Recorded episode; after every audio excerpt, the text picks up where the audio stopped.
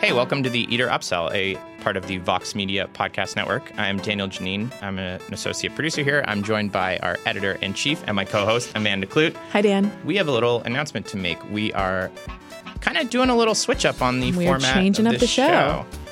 We are still going to do some interviews, but we are focusing the show more on content that we have on the site and little newsy pieces, and we are going to be more reactionary and a lot quicker. Yeah. I mean, I think we at Eater have the biggest group of food experts out there. We have 50 full timers around the country, we have over 20 part timers, we have correspondents around the world.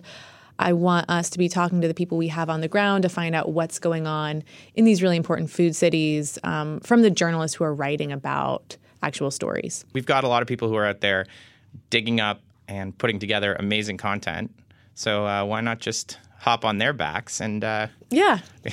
Squeeze them for all they're worth. yeah, Right? right, because they were getting they were getting off easy. Yeah. Just make, writing. Make everybody work a little bit harder Yeah. for more content. and we're going to start today by talking about something that is really near and dear to my heart, uh, one of my pet causes, which is female representation in food media and in the event space.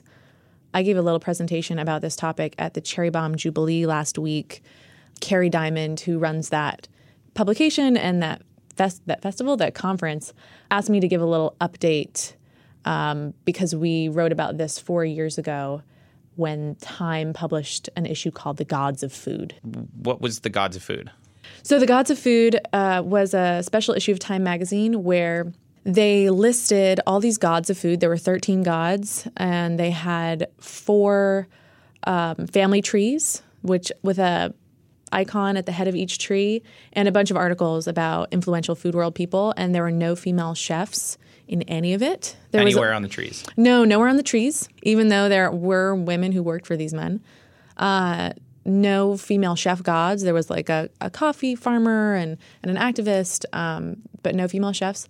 There were two pastry chefs and a sidebar, uh, but that was pretty much it. And um, when this came out, everyone was outraged, and our own Hillary Dixler interviewed the section editor about it, uh, and he gave some pretty ignorant responses especially when she was kind of pushing him on it and saying, "What about what about Dominique Crenn? Her food is just as avant-garde as some of these Right. guys, so it can't be about the types of food they're making."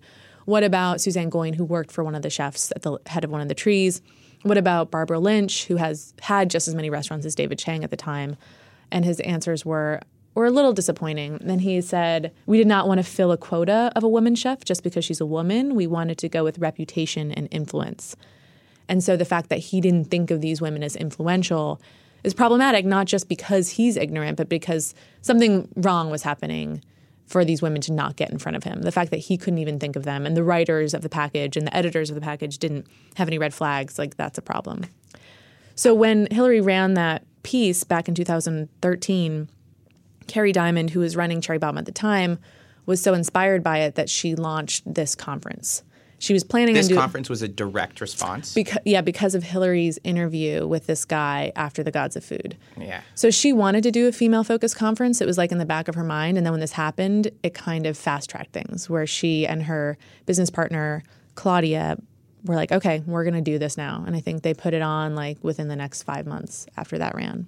So what was the what was the reaction online besides People were from- pissed. Yeah. People were pissed. And then there was a lot of finger pointing and head scratching and a lot of essays written about who is to blame for it. And, you know, they people blamed all kinds of things. And I think it's really a, a combination of factors. So one of the big things people blame was that women just don't cook the same kind of food that men cook. That men cook this really ambitious avant garde food, and women love to just like roast chickens and have this homey food that doesn't get the recognition. I don't think that's true. Like if you look at Dominique Crenn, I think is a great mm-hmm. counterexample, or a lot of the chefs in Europe who are doing super avant-garde food, like that is just not the case. So I think even if that is the case, then it's a problem in terms of what how we're thinking about the food that we recognize as interesting or good or worthy of attention. accolade worthy. Yeah, like okay, is accolade worthy food only the kind of food that is four hundred dollars for tasting menu? Is it only Michelin bait, or can it be something that's really creative but accessible? Is, is there another definition of what merits getting on lists or special guides or the cover of magazines. Um, so I think that's a challenge that people have to think about in terms of who's getting on these these big national lists. So who who is to who's to blame for this uh, limited scope?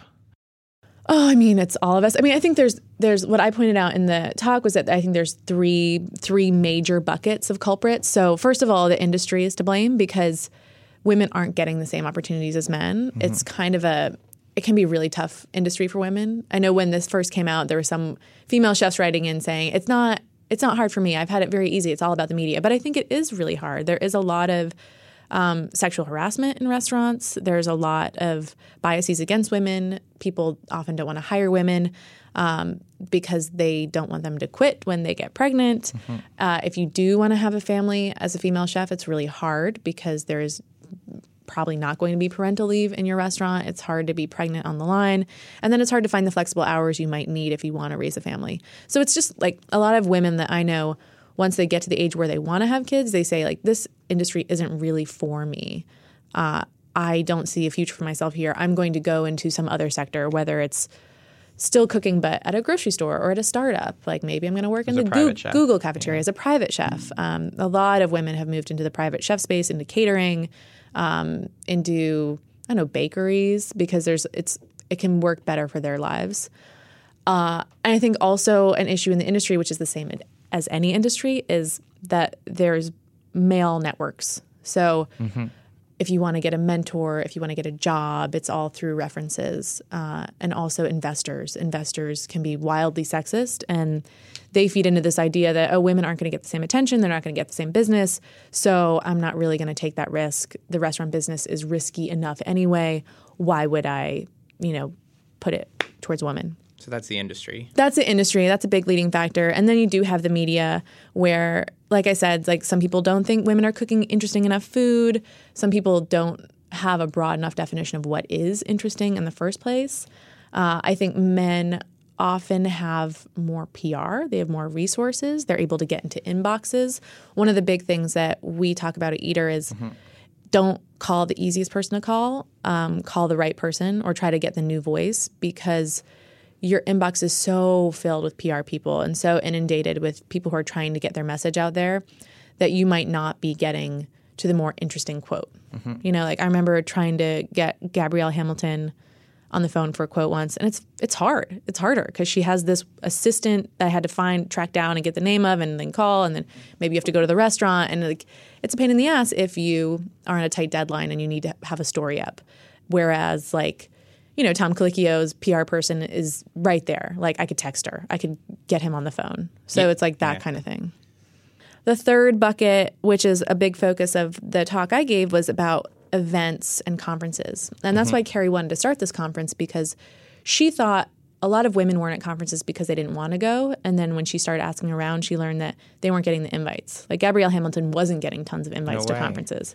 What are food events or food conferences? Oh yeah, sure. I think there's there's a wide variety of them. So you have these like really big consumer facing mainstream ones like the South Beach Food and Wine Festival that's Right. been going on for almost a decade, uh, where you had and we were counting the data on this, and there's like hundreds and hundreds and hundreds of chefs, like five days of events. Um, big, big tent events where you have all these different burgers you get to eat, and then there's like a main stage and all that stuff. And then there's a whole spectrum, and on the other end of it is something like a Mad Food Symposium or a Cook It Raw, where it's more of a sharing of ideas and something that's a little more intellectual and it's more industry focused. So you can you buy a ticket, but it's more, you know, a little elite. So the spectrum is kind of conferences or events that are a business and meant to sell tickets and draw people in with fancy famous chefs and an opportunity to try a whole bunch of food. Yeah. And then on the other side is chefs who want to bring people around or chefs and food people who want to have people around and share ideas. Yeah, they want to drive the conversation forward. Um, journalists go to all of them. So I think it's important no matter what side of the spectrum you're on. Um, but I think there's an issue with both sides of not including Right. enough women in the conversations and in that those opportunities to get publicity. You actually went and, and gathered some stats on the women, on the percentage of women who were represented at these different Mm-hmm. um, festivals and conferences. And what what did you find? So uh, we compiled a lot of this data back in 2013, and then we did it again now, and it's not a lot different. I, thought, I think Kerry was asking me to do this because I think she thought I could say like, "Look how far we've come," um, and or maybe she wasn't even that optimistic, but uh, it was kind of sad. Like South Beach Food and Wine, I think it went from 15% female representation to 15.9%. New York Is Wine that even one person? well, there's over 400 chefs, I think. So like that something, but No, it's yeah, not. nah, it's Yeah. not. uh, New York Food and Wine uh, went from 19% to 25 ish percent. So I think that's something. LA Food and Wine 17% uh, down to 15%. So not great. The Food and Wine Classic and Aspen chefs uh, number rose pretty dramatically, which is which is great for them. They went from seven percent to over twenty five percent, and that's just counting the chefs. Like in, the, in that event, they have a lot of talent too, and a lot of mm-hmm. sommeliers, which I think would even make it look more even. Yeah. because there's a lot of a lot of female talent included there. So that's something. And awards. Yeah, and then we also I also looked at awards with with the help also I wanted to say of Vince on our team, Vince Dixon, Vince Dixon. helped me count up all these things. Uh, James Beard Awards uh, was twenty one percent for chef finalists. I didn't include winners because I thought finalists is a little more telling.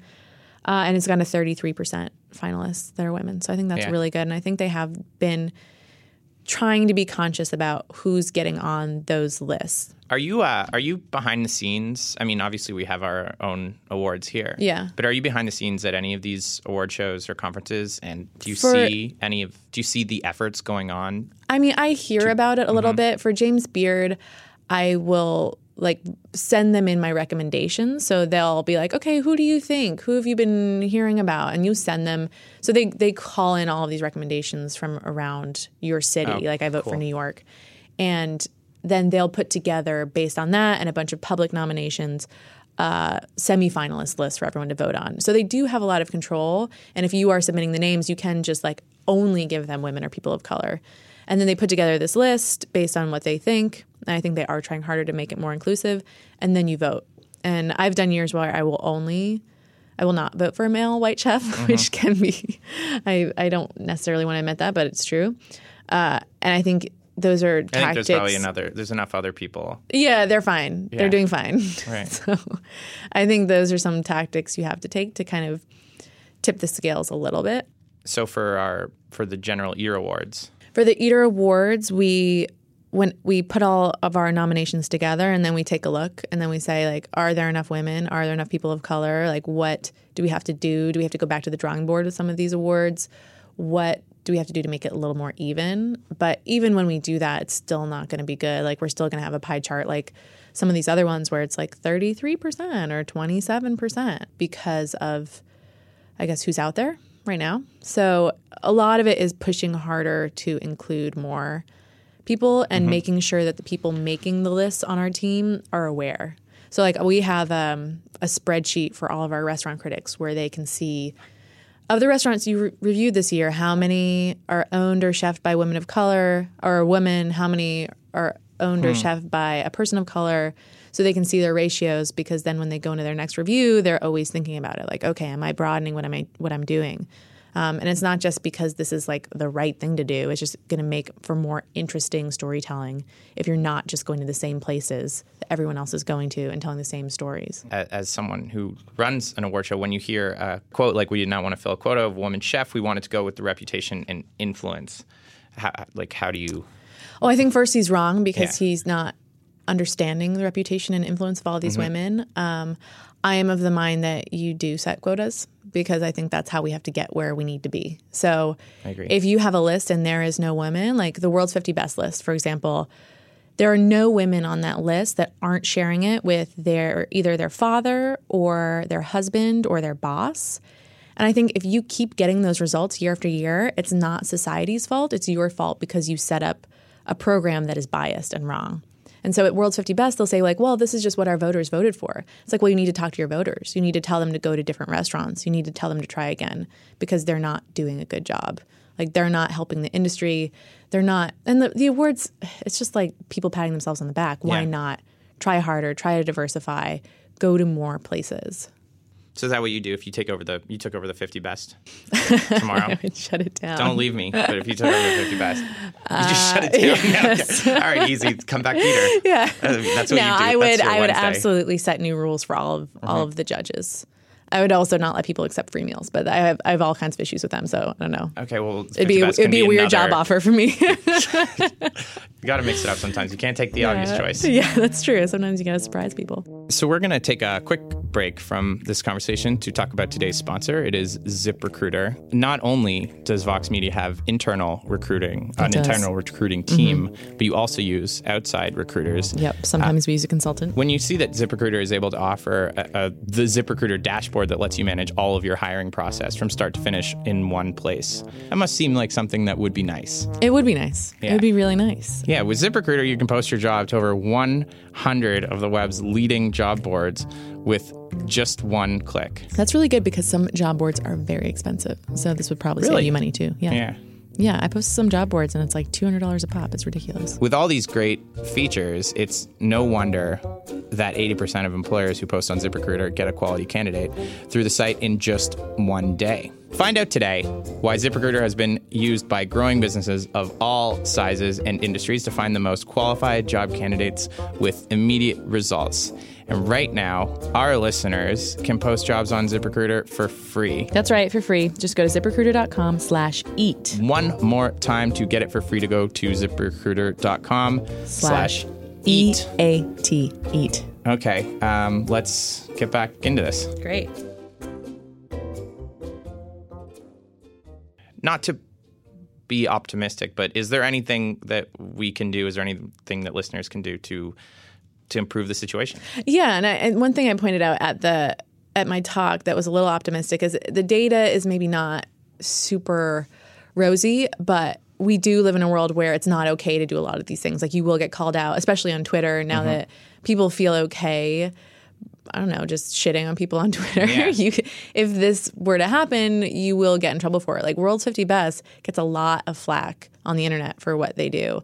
And um, if you were to staff uh, or organize an event without a woman on your panel, like you would, you would get some shit for it. So let's continue continue to give people shit. Yeah, give people shit. Like Yeah. if you are on a panel or you go to a panel and there's no woman on the panel, like give the organizer shit. Yeah. Um, I think the idea of female only awards or lists are just bad.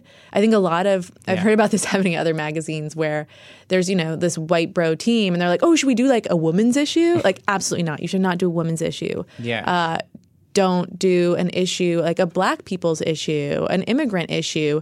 No, just include these people in your everyday coverage. Include them in every single thing that you do, every single story. Think about like, okay, who are we talking to and why?